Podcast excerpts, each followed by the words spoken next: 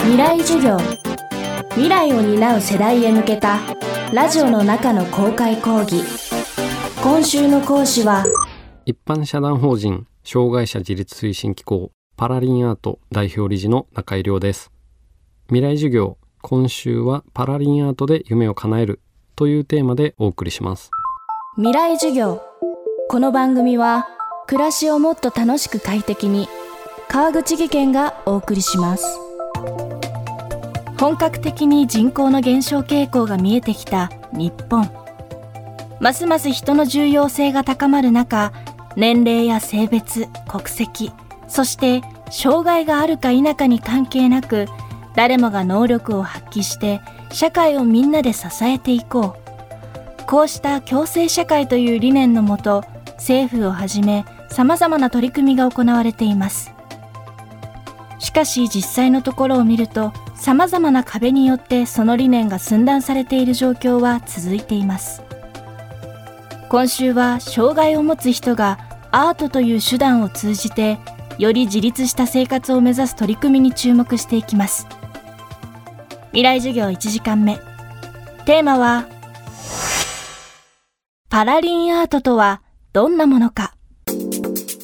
パラリンアートとは障害者アートの総称で私たちの団体で付けている名前になって商標登録しているものになっています。でもともとはこのパラリンアート私が設立したわけではないんですが創業の時にやっぱりゼロから立ち上げたので逆に障害者の方当事者の方ご家族の方含めて何者ですかっていうとこから最初は始まるのでやっぱりネーミングとして障害者っていうとパラリンピックっていうイメージがあったのでそのパラリンっていうのでアートってつけると非常にイメージが湧きやすいんじゃないかっていうところでつけたのがこのパラリンアートになってます。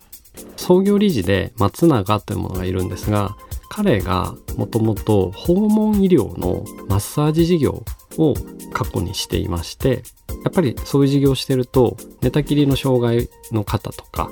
筋が収縮して腕が固まってしまってる患者さんとかに出会うことが多くてで彼らは施設とか家にいる時に創作をしてる人たちが一定数いらっしゃってで施設で販売とかもされてるとこもあるんですけどやっぱ1枚1,000円とか何千円とかまあ簡単に言うとそれで事業というか職としてはなかなか成り立たないような形で施設さんとかは運営されてるところに出会ってでその施設長さんとかからも相談を受けて何かこの絵を生かして事業にして民間で職になるような形ってないでしょうかというところから始めたのがパラリンアートです。彼らが作る作品は例えば1枚の絵に隙間が一切ないぐらい文字で埋め尽くされてでところどころ色がついていたり本人が作った言語みたいな文字が書かれていたりするんですよ。呪文じゃないんですけどそれが1枚の紙にびっしりと埋められているんですけどそれが作品に見えるんですよ。で本人の感覚で色を少し入れたり一部だけ色ペン使ったりしてっていう作品もありますし例えばリンゴの絵っていうのがあった時に赤でも緑でもないしかもそれが丸みがなかったりとか丸みはあってリンゴだなってわかるんですけど明らかに色が紫とか違う色が含まれてるんですがリンゴってわかるっていう作品があったり人の描写とかも本当にこれは生きている人なんじゃないかぐらい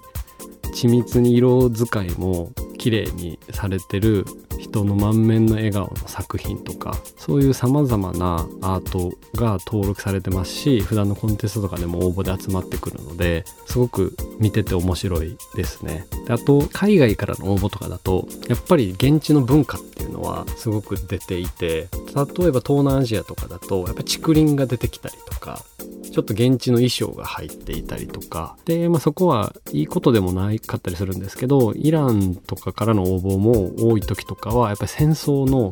絵とかもたくさんあったりするので本当にその自分が生まれ育った環境とか価値観って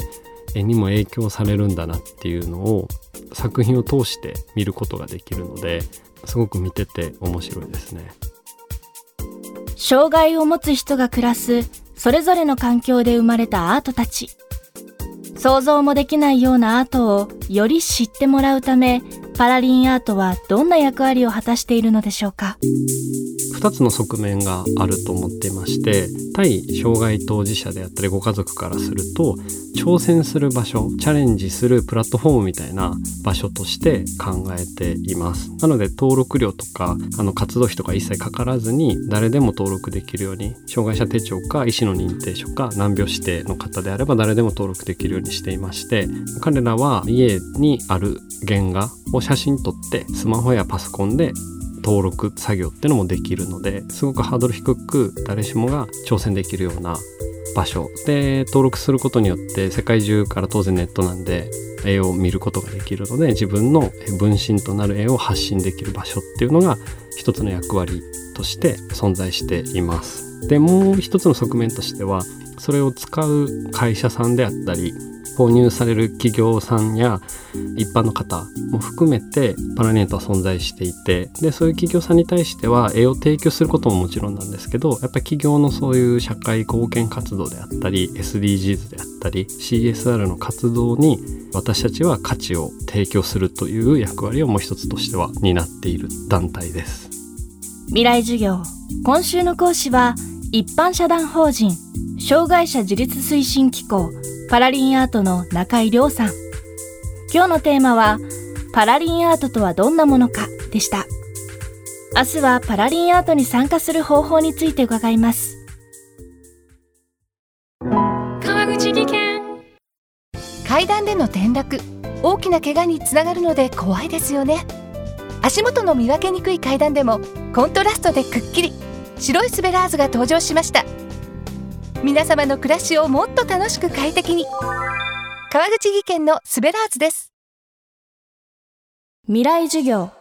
この番組は暮らしをもっと楽しく快適に川口技研がお送りしました。